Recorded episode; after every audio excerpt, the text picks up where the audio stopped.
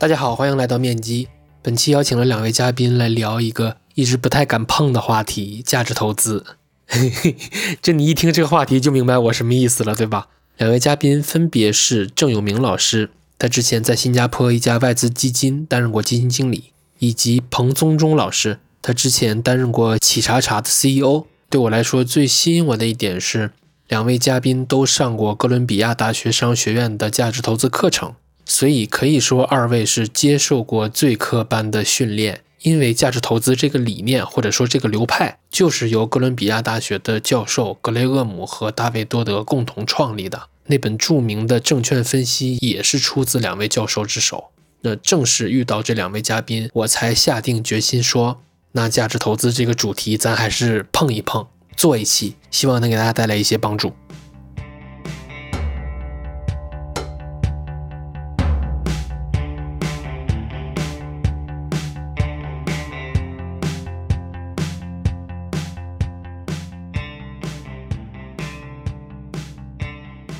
首先，我有个感觉，就是“交易”这个词在中国的投资圈或者在简中互联网上是被过度污名化的。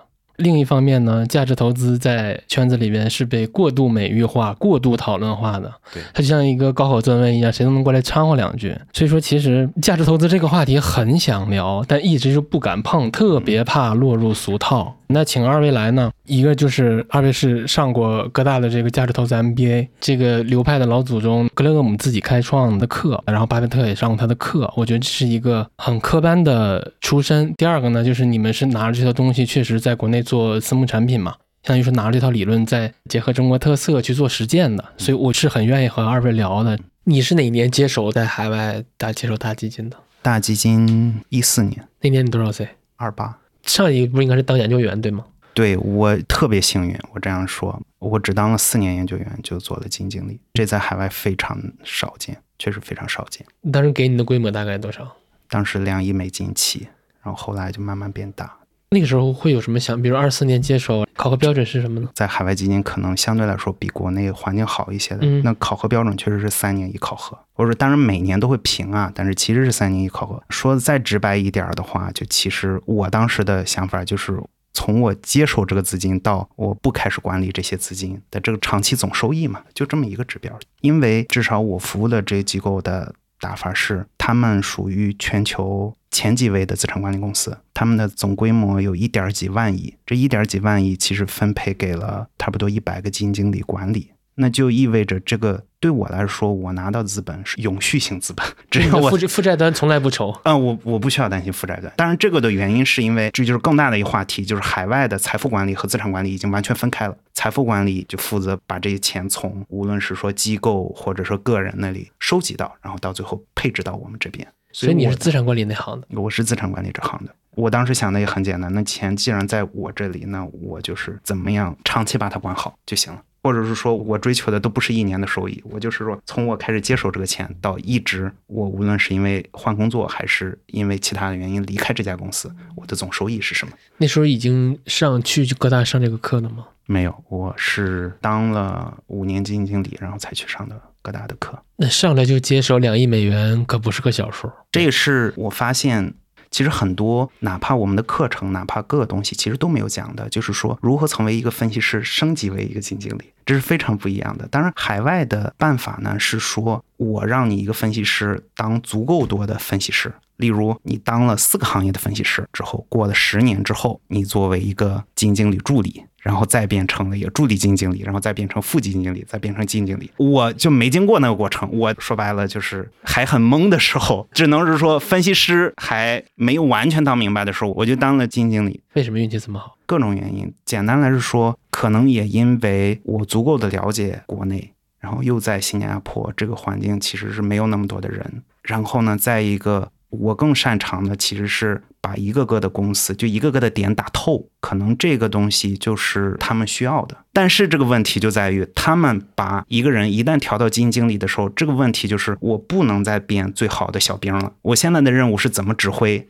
因为我们的作为基金经理来说，我们整个公司有四百个 研究员，我们可以随便使用这些研究员呢，分地区分什么，他们已经做了很好的覆盖了。那我们的任务是怎么样用好他们来产生最高的收益？所以这个任务就瞬间把你从小兵变成一个将军。其实这个的需求是完全不一样的。所以我更关心的是说，怎么样在我的任期期间给大家赚长期的钱，因为我不担心赎回，它没有个赎回，这就是一个接近永久性的资本吧。所以我当时的第一个就是说，把这个思维给变换过来了，就是我的任务已经不再是把一家公司打透，而是说怎么样平衡各个东西。但是我是觉得基金经理和分析师的差异真的挺大的。基金经理其实更需要的是你对很多东西都懂个六七十分，但是你的盲点需要特别少。他还需要的一个能力是你要信任别人。你要懂得怎么跟别人合作，因为基金经理也分很多种类型。我是属于那种我充分信任分析师的，因为我知道我的理念永远是专业的人做专业的事儿，我不可能比一个分析师对某一家公司了解的更深。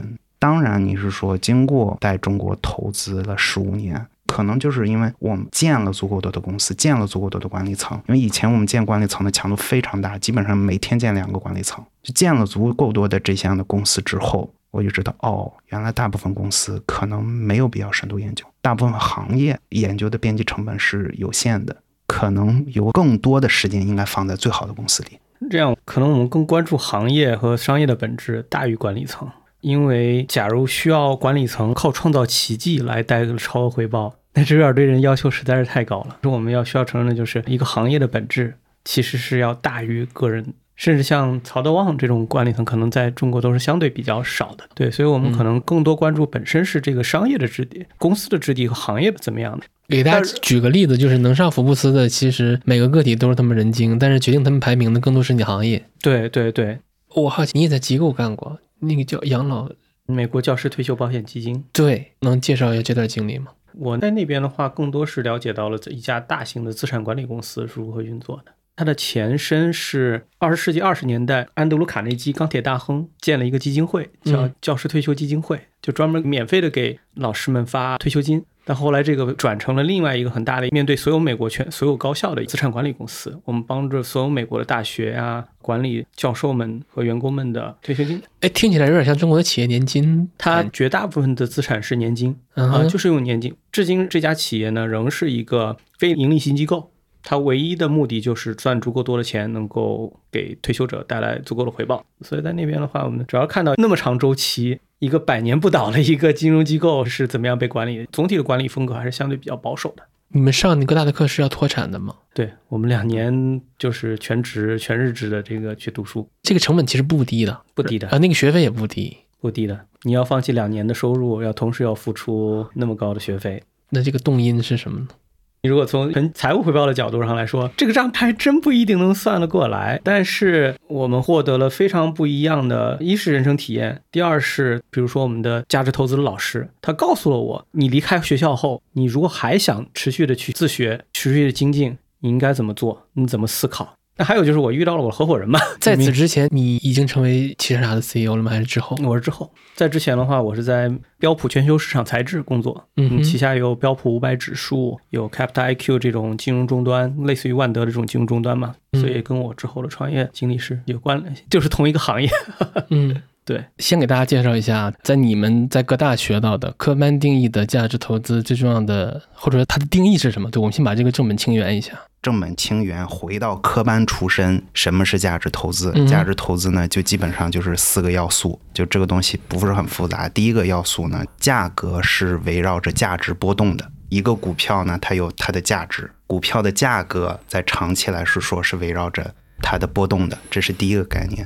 第二个概念呢，能力圈，你有你懂的东西，只有你非常懂的东西，你可能才知道它的价值。这是第二概念，能力圈的概念。第三个概念呢，就是安全边际。你投资的时候，尽量在投的那个价格是比那个价值低的，这样的话，它相对来说有一个安全边际。因为投资你也知道是一个高度不确定的事情，在投资不确定时候，你本来能估值的那个价值，说白了，那个就有不确定性，以及在未来的发展，十年之后究竟发生什么？我们确实是非常不确定的。所以你有一个安全边际。当你投资的价格低于价值的时候，这是比较保守稳健的。最后一个护城河，护城河的这概念也不难。这个公司有长期的竞争优势，至少我们现在讲的这个价值投资，其实都局限在一个股票这范围内啊。那我们就说股票范围内的这个价值投资有护城河，那就意味着至少这个公司是长期存在的。就是我们的祖师爷，他讲的这个概念的时候，讲的非常非常简单。他首先引入的概念呢，就是债券的概念。一个债券怎么样估值？你什么样的情况下你才会买债券？如果你认为一个百分之五的收益就是你要求的话，那咱们就知道折现下来，从五年之后的现金流折现回来，那它就是值一百块钱。所以呢，你一百块钱现在投进去会获得一个合理的这个收益。我们为什么讲这个概念呢？其实投股票或者说本质上是投公司，投公司的那个逻辑是一模一样的，只不过是说在未来五年它的每年的收益是不确定的。它不一定是一模一样的。第二个呢，在最后，无论五年之后、十年之后，它还是给你那个公司，它还是给你一个咱们是说没有办法立刻马上估值的一个东西，它不是一个明确的东西。但本质上，这个折现的这个逻辑是一样的。折现，你解释一下。折现的意思呢，就是说任何的一个投资吧，其实最简单的理解呢，就是说你现在这个钱不用，如果你借给了另外一个人，那他未来至少应该比一百多。那从这个里边是说，未来那个人给你的收益，再除以一加上收益率或者说折现率，就等于你现在这个投资的这个价值。所以折现就是把未来的现金流往现在去，未来的现金流往现在，对，叫折。我就刚才那几个原则，我在现在开始追问一下啊，因为你刚才说那套呢，但凡是一个玩过雪球的网友，他都看过很多次，嗯，所以我想问，我们先说第一个啊。能力圈儿这个原则，我可不可以这么理解？就是每一条所谓的能力圈背后，都是你自己砸了多少多少多少小时数砸出来的圈子，并且它不是一个圈子，它只能是一个个的点，后来慢慢看上去是一个圈子。对你解释一下那个点，每个点其实对于我们来说就只是一个公司，点呢一个个的联系起来。我们说什么时候可能你会觉得你对这个行业比较了解了呢？你跟行业人聊的时候，你发现他们关注的。很多至少行业里发展的话题，或者他们关注这个行业里的大事儿，和你认为的大事儿是一致的，那可能你就慢慢的是说，我们已经知道了这个行业里真正大概是什么样子的。我觉得两个话题啊，所以能力圈是相对于行业而言的，至少我们最熟悉的只有四个行业，这是我们两个人叠加了，我十五年经验，他十八年经验，其实本质上我们的最了解的就四个行业，就是消费、制造、互联网和金融。就四个行业，这个是基于我们过往的经验，自己给自己画的一个能力圈。比如说，可能大家比较了解的另一位基金经理叫 Seth Klarman。Seth Klarman 呢，也是一个价值投资者，但他的能力圈其实并不受限于各个行业。比如说，我们会说我们会覆盖二百只股票，Seth Klarman 不是这样来的。他的研究团队可能会分成四五个特殊的小的作战团队，他们专注去发现什么呢？是发现一个资产它的需求和供给出现严重的错配了。在这种情况下，会容易出现价值会被低估的情况。我们可以把它想象成去找相同的图案。相同的先例，类似这种案例是他的能力圈，他已经做过很多次了，或者是长得很像，但是虽然有不同。所以每个人能力圈的话是可以被行业所界定，也可以被他自己呃可能认知这种某个投资风格，明白获取某一类的投资收益。我想问你第二个点，就是因为你刚才说到了，你们可能砸去的那个坑是一个点，是一家公司。就你以你们自己为例啊，我们不说其他人，我为这一个点，为这一家公司要投入多少的投研时间？说我们绝大多数的投资和我们现在的进展可能不太一样，因为我们历史上我们的已经有这么多经验了，可能我们现在真正投资的一个公司，我们可能了解了至少七年、十年，其实是很长啊。但是我们回答你这个问题，我们会从一个完全的新公司这个角度去聊。一个新公司，我们的流程基本上是五六步。第一步呢，就是说我们获取这个新的想法嘛，然后新的想法之后。我们会花三天的时间，先做一下初步的研究。本质上呢，我们需要回答的最重要、最重要的问题就是两个：第一个，这个公司十年之后大概率是不是存在；第二个呢，就是说我们有没有能力搞懂它。做这判断就出来了。我们刚才聊的那三个东西，我们大概率觉得是，大概率觉得否，还是我们不确定？不确定和否的我们都不敢。我们就把这个研究了三天的这个就放在这儿。当我们觉得它可以进入到下一步骤，那就进入到我们的深度研究。那深度研究就是这公司的所有的东西，我们都要展现出来。嗯，太泛了，你给一些抓手。我这个有自己的一个问题清单，差不多有五六十个问题清单，覆盖公司。比如我们一家公司看的，大概看五十个问题吧。那我们到深度研究这个时候，其实是一到三个月完成，到最后还是回答一个问题：我们搞懂了这家公司了吗？这个公司的竞争壁垒到底存不存在？这个公司现在有没有安全边际？我们如果现在投的话，究竟是大概率赚钱、亏钱，还是我们不知道？另外一个我想说的，其实我们在深度研究了之后，我们需要的是抽离，感觉都能找到这个公司的脉搏了，感觉跟他一起跳的时候，我会抽离，给自己放几天，然后再决定要不要投这家公司。你放空这几天，你想什么呢？不想这家公司，你必须要不想这家公司。你想这家公司，你是没有办法客观的判断的，就是投入太多情感和投研时间了。对，为什么呢？你作为一个分析师和一个基金经理，你判断的基准是不一样的。作为一个基金经理，你就是需要抽离。当然，你要专注再抽离。你不专注，你每天浮在上面，你不知道每个个股是不行的。但是，就作为一个分析师的角色，我就是需要投入；但是作为一个基金经理的角色，我就是需要抽离。深度研究做完了之后的下一步呢？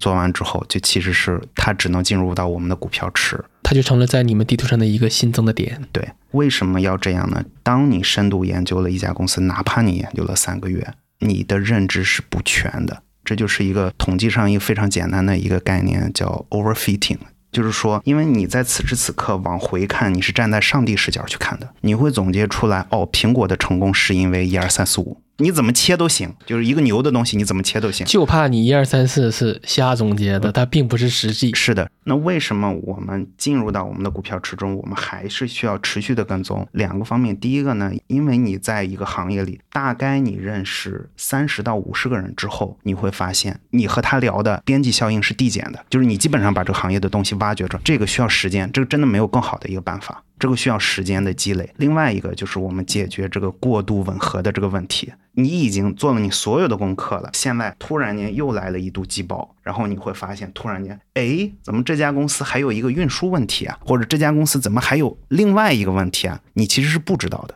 因为在之前你的那分析中，你把那个略去了，或者是说这个事情真的和你脑子中给他总结的那模型是不一样的。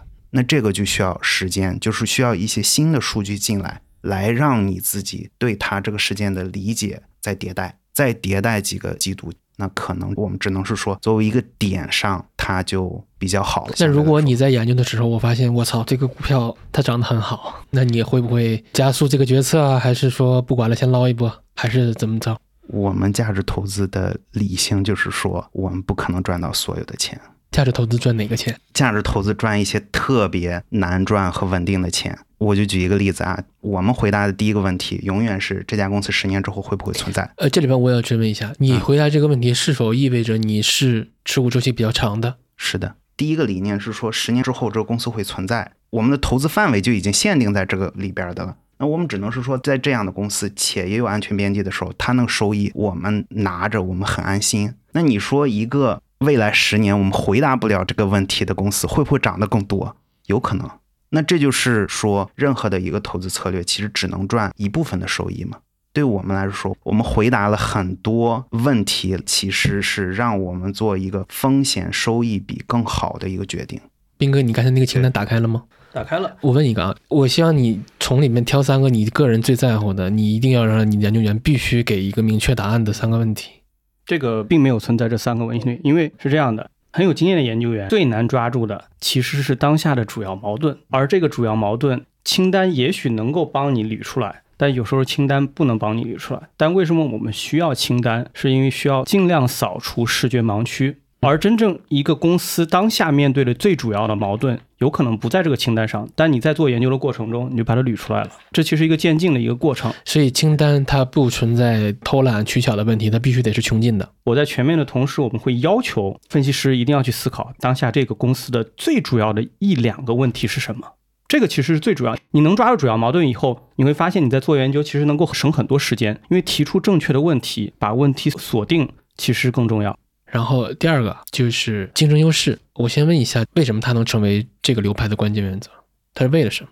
其实这三个关键原则，我每一个都要问它之所以成为关键，它到底是为了啥？你不能上来就跟我说它很重要。嗯，有些行业它如果是竞争非常非常激烈，就本身就不可能形成任何的竞争壁垒的话，那这种情况下，我们没必要可能花太多的时间去研究它，因为你也许拿个半年，你又要去换了，对吧？举两个例子啊，就餐饮行业，我觉得不太容易有。嗯，这是我们觉得不太好的一个行业。包包括内容行业，如果内容行业它有集中度的话，那就完蛋了，因为其他做内容人怎么办？嗯，所以说我当时上课时，这点我其实挺感慨的，就是有些行业在投资层面你就不用看了，因为它太苦力竞争了。其实我自己蛮受启发点是，竞争优势是为了躲避竞争，它才重要的。我其实我这点我还挺嗯，或者这样想，这个行业天然它就会形成一套壁垒，让别人很难进来跟我再去竞争。我再绕回来一点，刚才说什么是能力圈，或者什么是懂了。我觉得可能有时候我偶尔会有灵光一闪，这种哦，这件事我懂，是我能够可能超于市场半年到一年，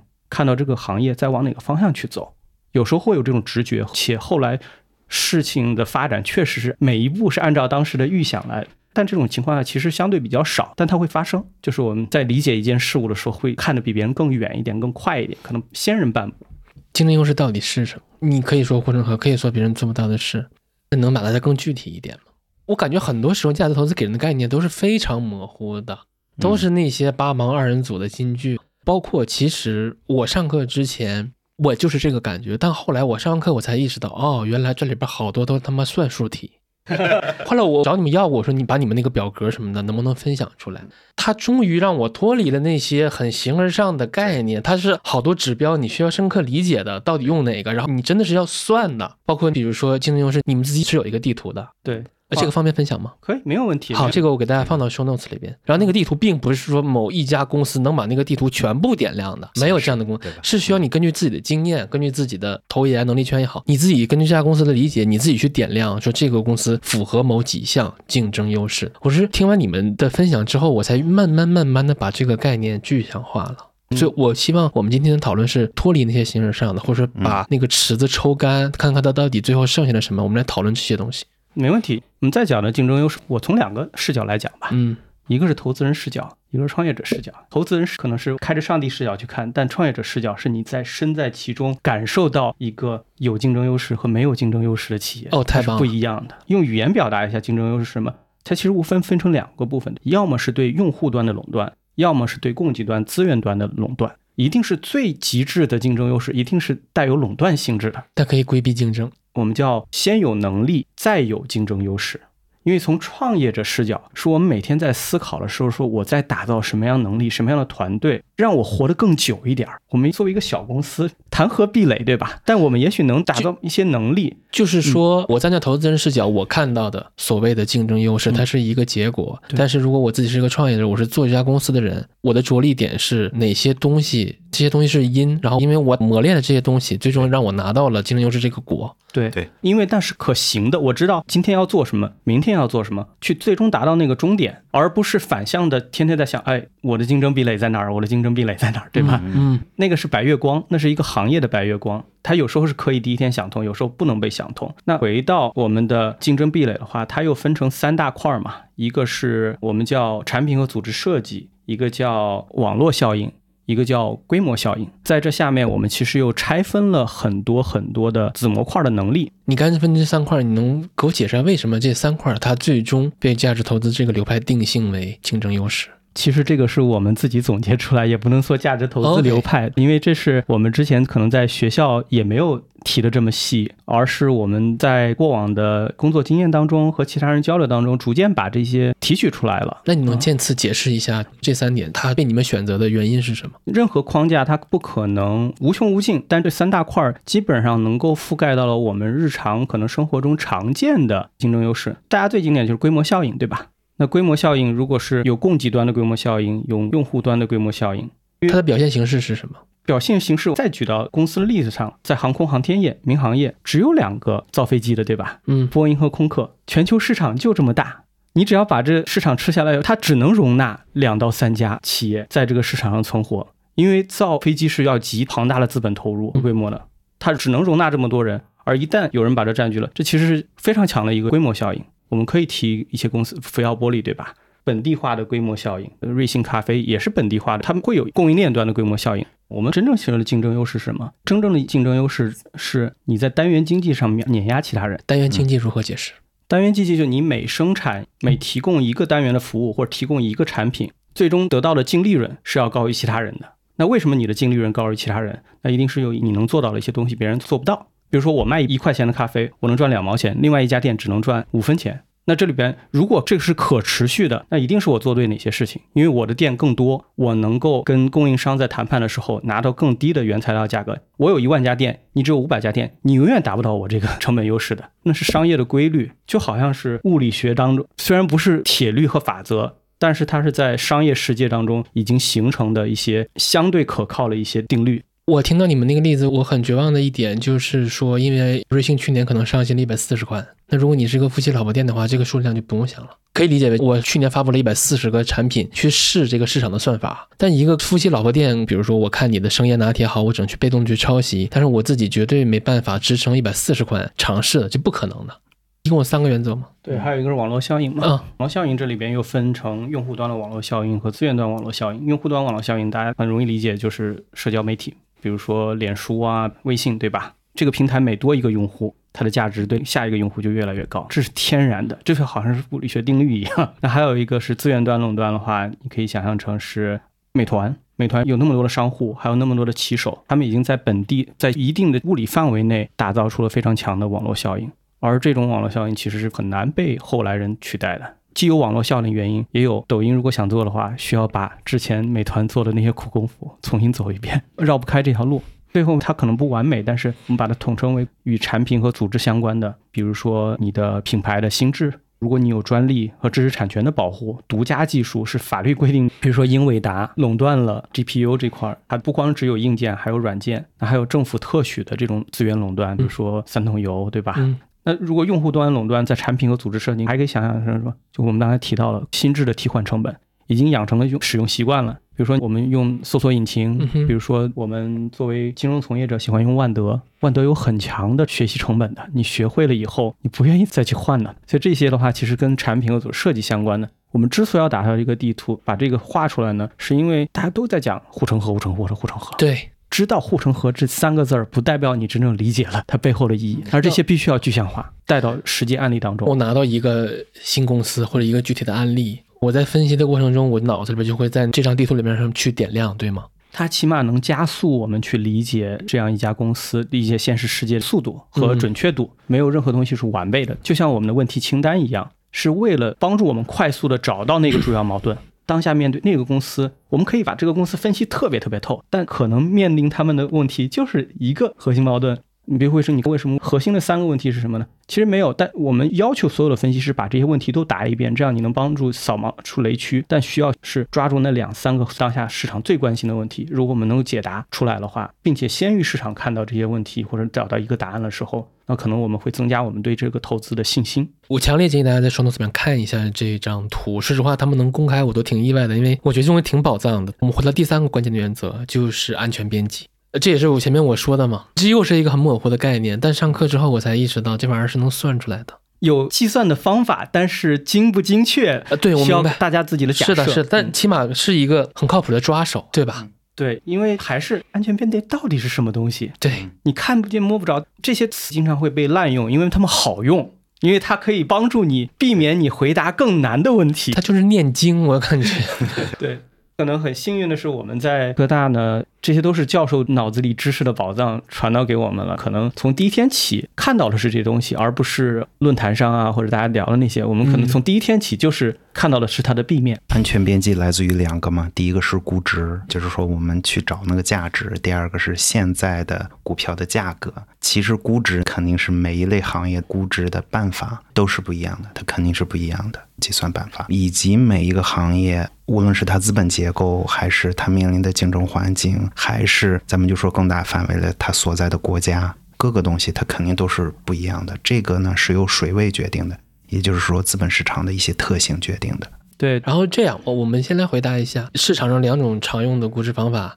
我们其实会用到各种不同的估值方法，没有任何一种估值方法是完全完美的，因为它要适用于当下的场景。我我们不按行业，市场上经常会用到的其实就是 DCF 和估值乘数。估值乘数其实是最快的，因为你可以看到同类的公司大致是在什么样一个乘数，你起码能够感觉一下这个市场这个水位到底在哪儿。我们就要首先估值乘数影响它的有哪些东西，我们一个一个过。成长快的公司可能估值乘数要要高一些，是的，它的管理层更优秀一些的，可能它的估值成数要高一些。如果这个公司是一个行业的这种龙头，它如果它有稀缺性，可能它的估值成数高一点。那还有就是大的市场环境流动性好了，哦，流动性很充沛。利率非常低的情况下，你的折现率很低嘛？那这时候估值乘数可能也高一点，就有很多很多的因素在影响估值乘数。但它是一个很快、很方便的一个估值方法，且我们在日常工作当中会去看，也会用到。你们会用吗？会用。嗯，那我我请问啊，我使用比如说 PE 啊、PB 啊，我忽略了什么呢？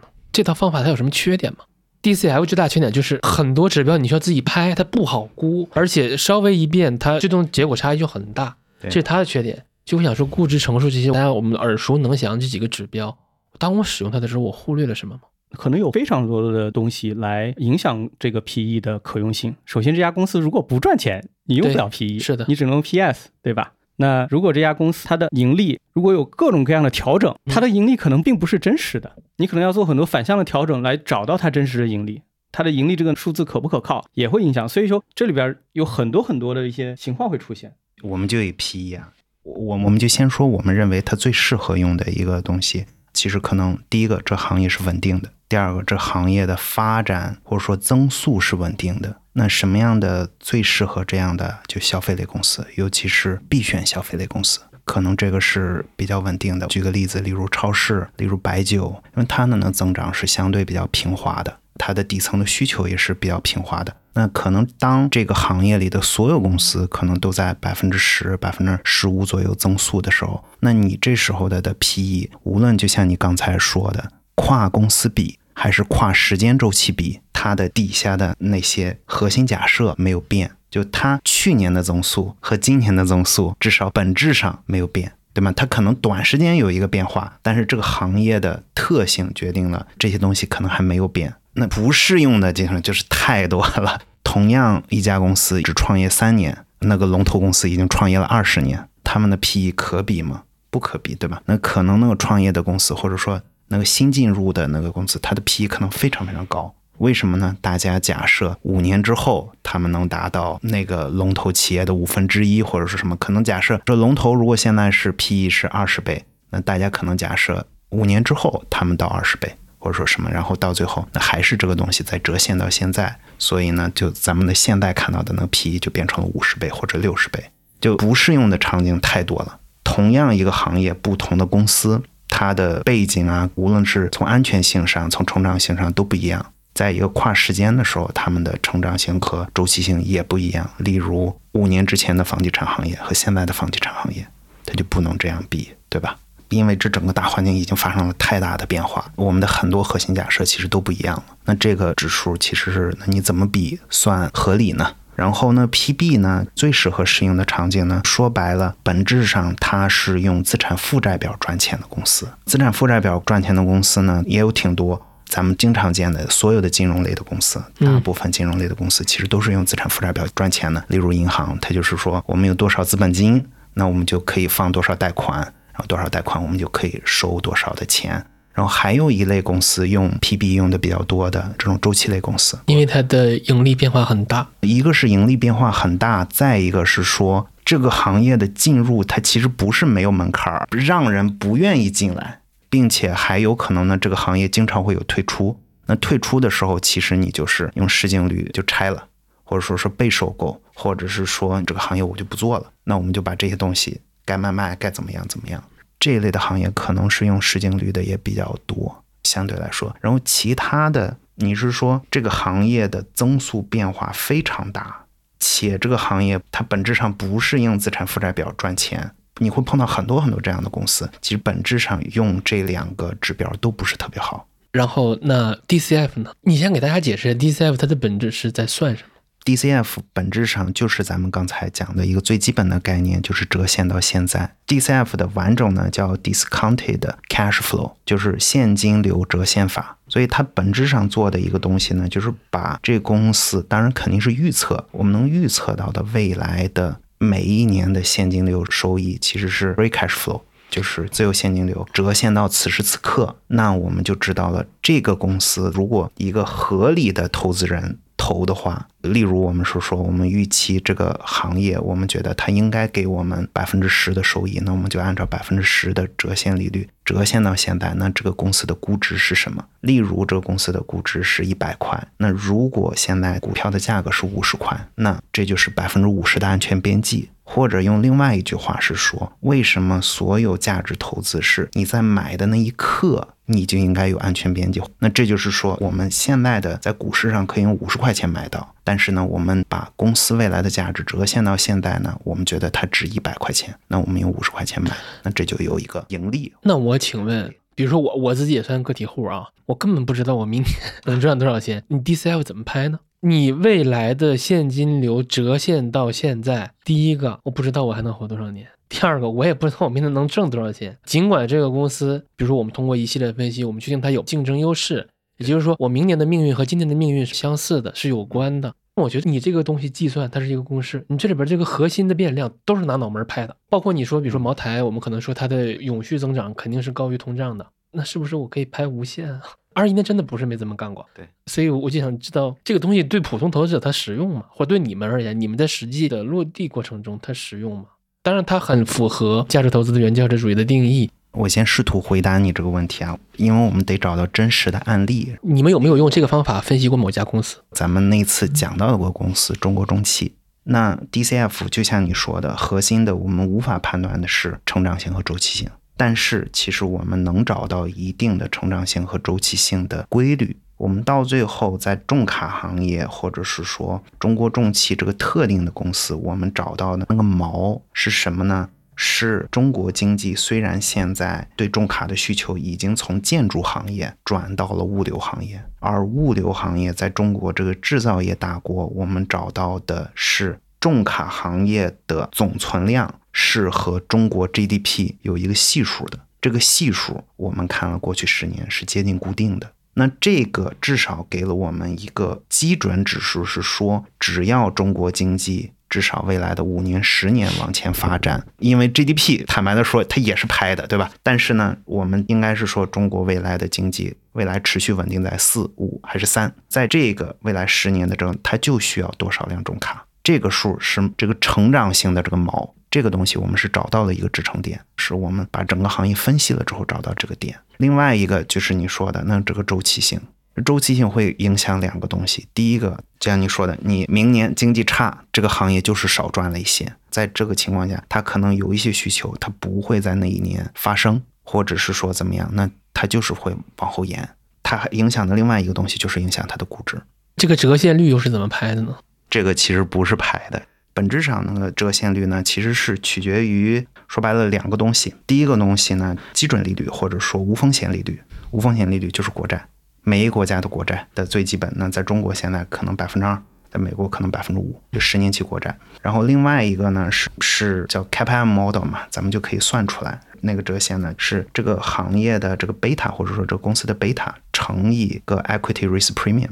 就是说，权益类产品的收益比无风险利率高的那一部分，因为权益类的产品，你永远承担的风险是比债券高的嘛，所以你应该获得的收益也是比那个高的，就是溢价，风险溢价喽。风险溢价对，然后在这个风险溢价呢，再乘以这个行业的贝塔，这个太细了，可能。所以说，其实说白了，这个方法对普通投资者它并不实用，比较挑战。这套估值方法其实就是所有传统金融书籍上面都教的那些方法啊，包括本科也会教你这些非常经典的传统估值方法，包括 DCF multiple 这些。本科如果是学金融的，都应该学过这些很经典的一些。是的，DCF 很大的一个问题是它所需要涉及的对业务进行的假设变量实在是太多了，是的，起来非常非常的复杂。一个小的变量就可能带来估值很大的一个浮动。为什么？因为 DCF 它百分之九十的估值是来自于最后那个终值，我们叫 terminal value。我们假设这个公司永续经营的最后那一部分价值，而这部分价值是非常非常敏感的。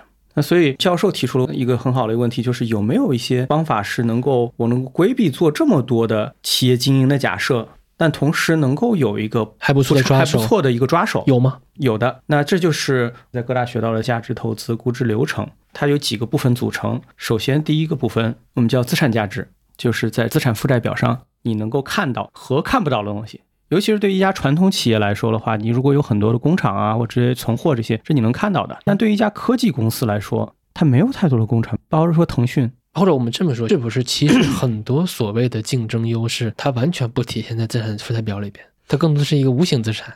对，是的，腾讯那么多用户就是它的资产，是我们打了王者荣耀充的皮肤，会源源不断的给腾讯带来现金流，但是这部分资产是没有体现在资产负债表上的。所以说，我们要考虑资产价值。首先，资产价值是对我们一个保底。那对于传统公司，我们能看得到；对非传统公司，我们看不到。但是也有一定的方法能够帮助我们，就哎，这些客户到底值多少钱？这是一层保底，我的资产价值。但这些资产就像我说的，包括腾讯，我们是腾讯的资产，对吧？嗯哼，我们给它源源生产的这些现金流，那这些现金流会得给它带来一部分的盈利。那这部分盈利折现到现在值多少钱？首先我们估算它的资产价值，其次是它的盈利能力价值。在这一步的时候，我们只看现在可持续的盈利能力到底是多少。假设这家公司不增长了。DCF 的还有一个缺点是什么呢？它把所有东西混合在一起了。今天可持续的盈利和未来的增长全融合在一个大杂烩里边，然后再做折现了。但格大这套体系好好的一点是，它把这两个路给拆开了。假如我腾讯今天不做增长了，我再也不做增长了，我只有这么多的用户，我不再投入我的业务，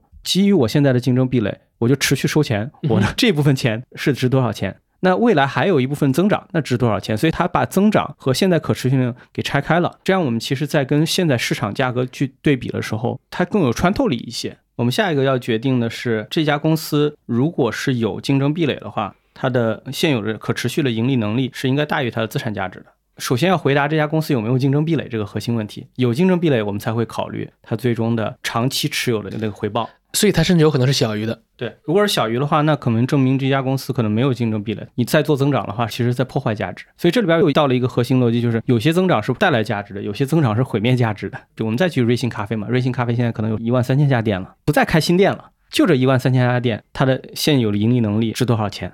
但如果再开更多的店，那未来增长值多少钱？所以说，有些企业尽管小老板每天是忙于日常业务中的，但他的命运其实决定了你越努力越悲伤，是吗？某些行业是这样的。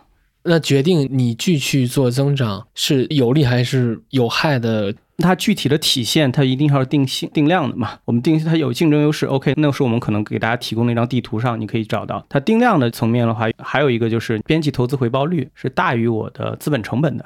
比如说，银行给了我百分之十的这一个贷款，我投到这个项目里边带来百分之十五的回报，那这多出了百分之五，那我就应该扩张。对，我就应该扩张。但是在一个没有竞争优势的行业里边。你是无法得到超额回报的，因为大家都进来了。比如说，在中国，只要是一个赚钱的行业，你会发现绝大部分人都进来，然后到最后，可能很多人都不赚钱了。所以，竞争是利润的杀手。对呀，那所以当你的投资回报率要小于你的资金成本的时候，那你就不应该再扩张了，对吧？嗯，make sense。你多投进一块钱，你都亏更多的钱。所以从数学层面来说的话，只有有竞争优势的公司、竞争壁垒的公司，才能够长期的享受到高于它资金成本的这样一个投资回报率，我们叫 ROIC（Return on Invested Capital）。那你投入的资本是什么呢？那对于瑞幸来说的话，那是它门店上的投入、获客成本的投入、它的营销投入、它对于它自己的员工这些投入，未未对未来的增长到底有多大，其实是很难估算的。但是会出现这样一种情况，就是。我现在的可持续的盈利能力，我现有的东西就已经值这个钱了。这时候我们其实就已经有了安全边际了。这个安全边际是现有的盈利能力给我的一个保底，同时我能够免费享受到这家公司未来的增长。在这种情况下，其实就是相对比较简单的一个投资决策了，因为你得到了一个明确指向性的一个答案。而在大部分情况下，可能这个答案很难找到了。为什么说这个太难了？我们不碰。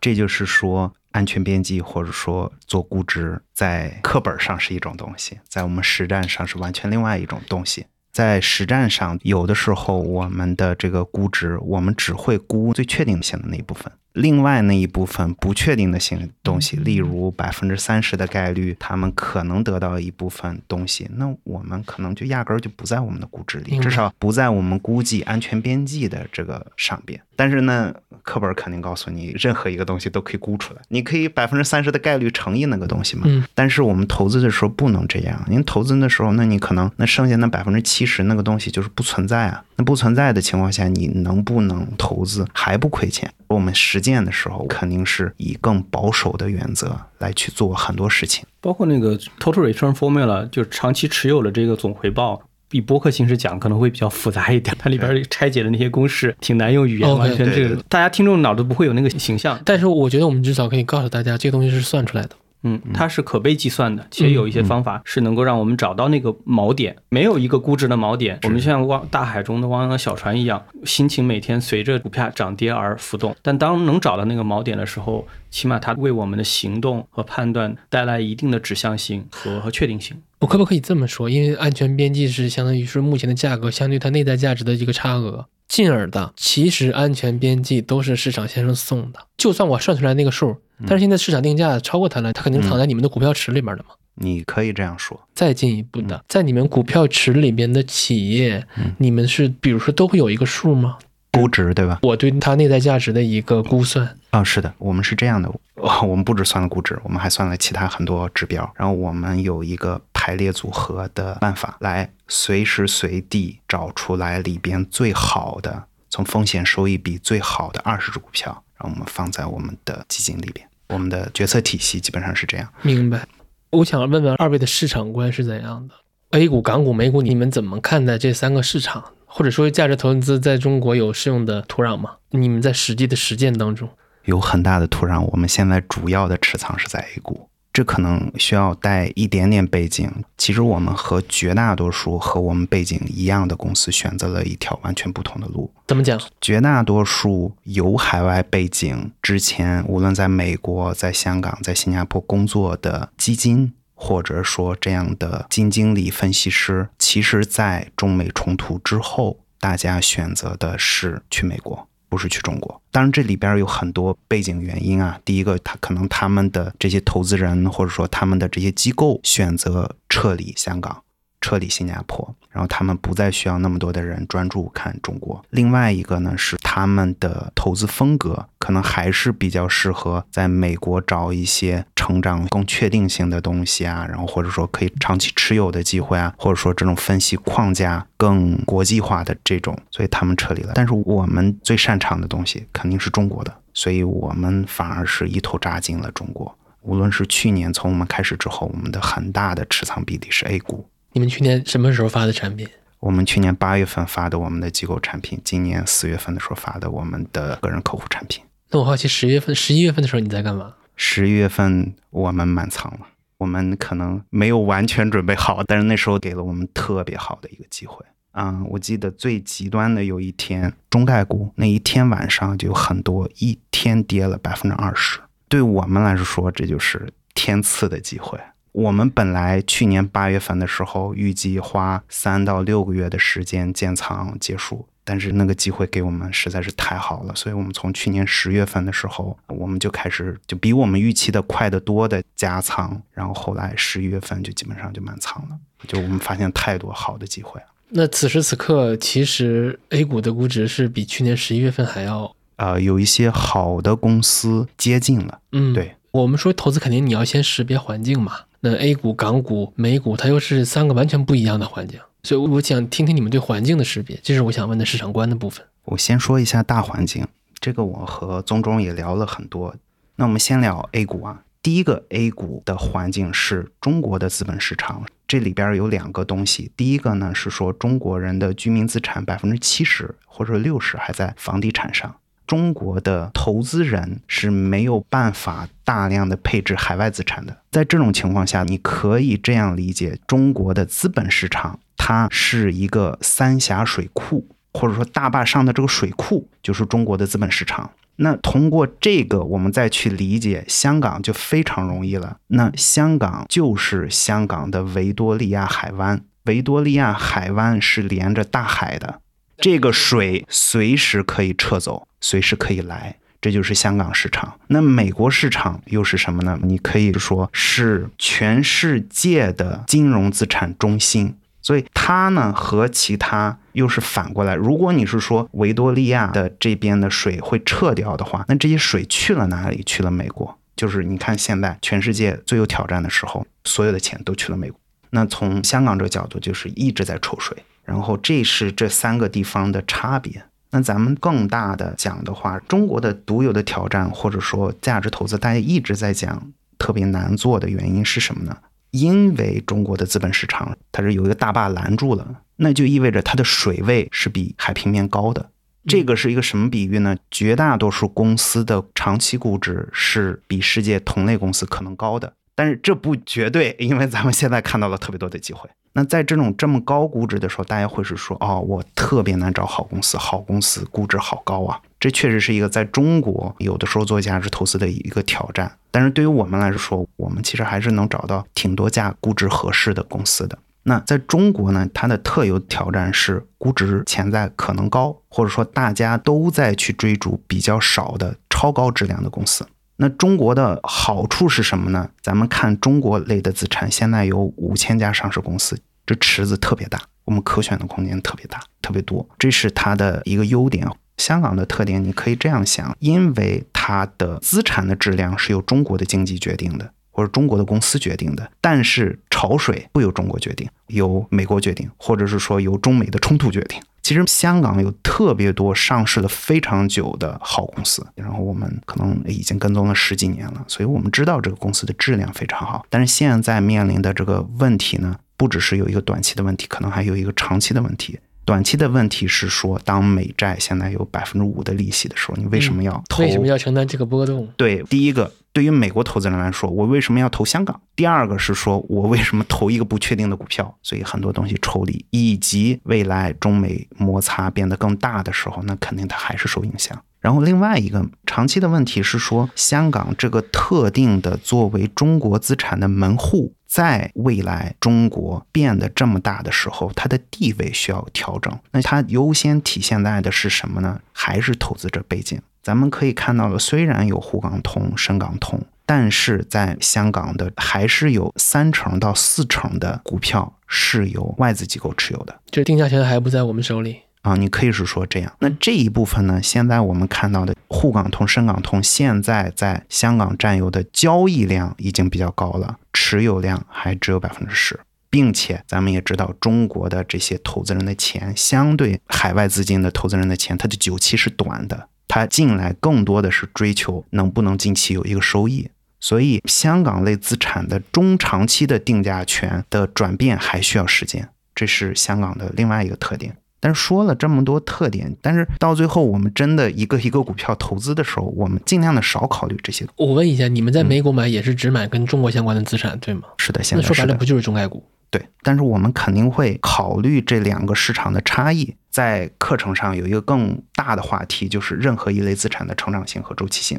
我们就先来看一下二十年。那我们在这个首 notes 里，我们会看到的是中国股票过去二十年以及标普五百过去二十年，它们的成长性，当你拉二十年的时候是一样的。沪深三百的长期复合年化收益率其实并不比标普五百差，甚至还要高那么一丢丢。是的。这是沪深三百，当你拿那个沪深全 A，其实比这个还要再高三个点。而且我们相当于说，从比如说零五年比了比了现在，嗯，关键现在的问题是，A 股的估值是非常非常低的，低的，对对。如果我们往上比，那肯定更高了。是的，而美股现在是在一个高点。那这个我们想要告诉大家，第一个是长期的，大家成长性是一致的，但是大家体感非常不一样。这个不同的体感来自于什么？就周期性。就是 A 股典型的是周期非常短。这个周期呢，大概三四年。我们看到了过去二十年来了六个周期，而过去二十年美国只有两个周期。A 股我觉得大家如数家珍了。美股两个周期，你能给我画下时间段吗？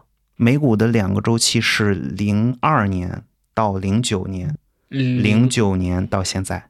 零二到零九，零二也就是那个科网股泡沫结束之后，对结束。然后零九年是金融危机，零九年的低点是比零二年的低点还低的。然后呢，零九年一直到现在，到现在这个周期，我是觉得还没走完。一个可以是说二十年两个周期都还没走完，那这就是说美国的这个周期是大概十年左右。你如果拉更长期的一百年的历史，大概在七到十五年都有可能。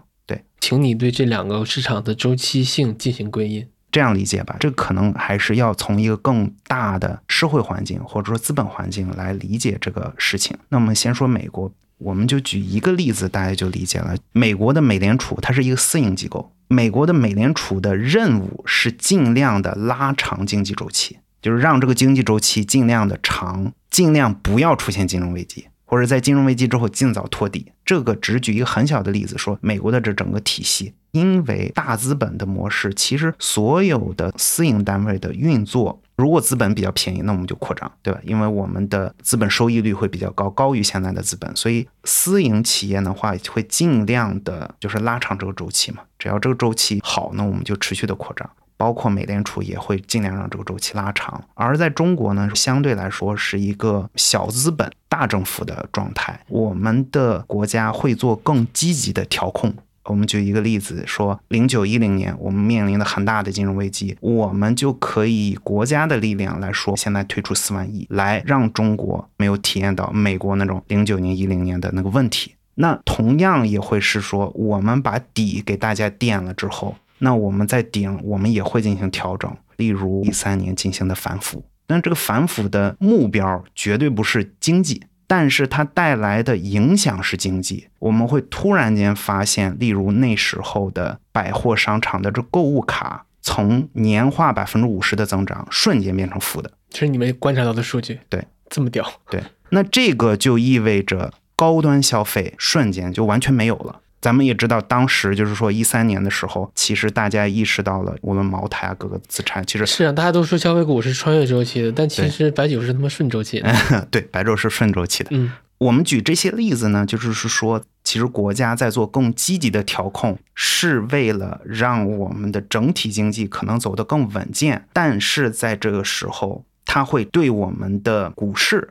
产生很多信号，然后这些信号呢，可能导致我们的这个整个周期是更短的。至少我们在看过去二十年的时候，中国的这个周期每个周期非常短，大概三四年，平均三点五年。我再落地一层啊，就是面对这种中美周期的错配，不一样的周期规律，那落地到就是具体的，比如说组合管理，你们自己的思路是什么？例如，我们是说长期我们中美一半一半。但是在此时此刻，A 股已经这么低了，美股那么高，并且美股的美债那么高，那你是不是在战术性的，我们多投一点 A 股，少投一点美股？这样当 A 股回升或者美股下跌了之后，我们再把这个东西再调回来，再调回到长期的五十五十。我再问一个问题啊，你们主要是投跟中国资产相关的吗？主投中国？截至目前，对。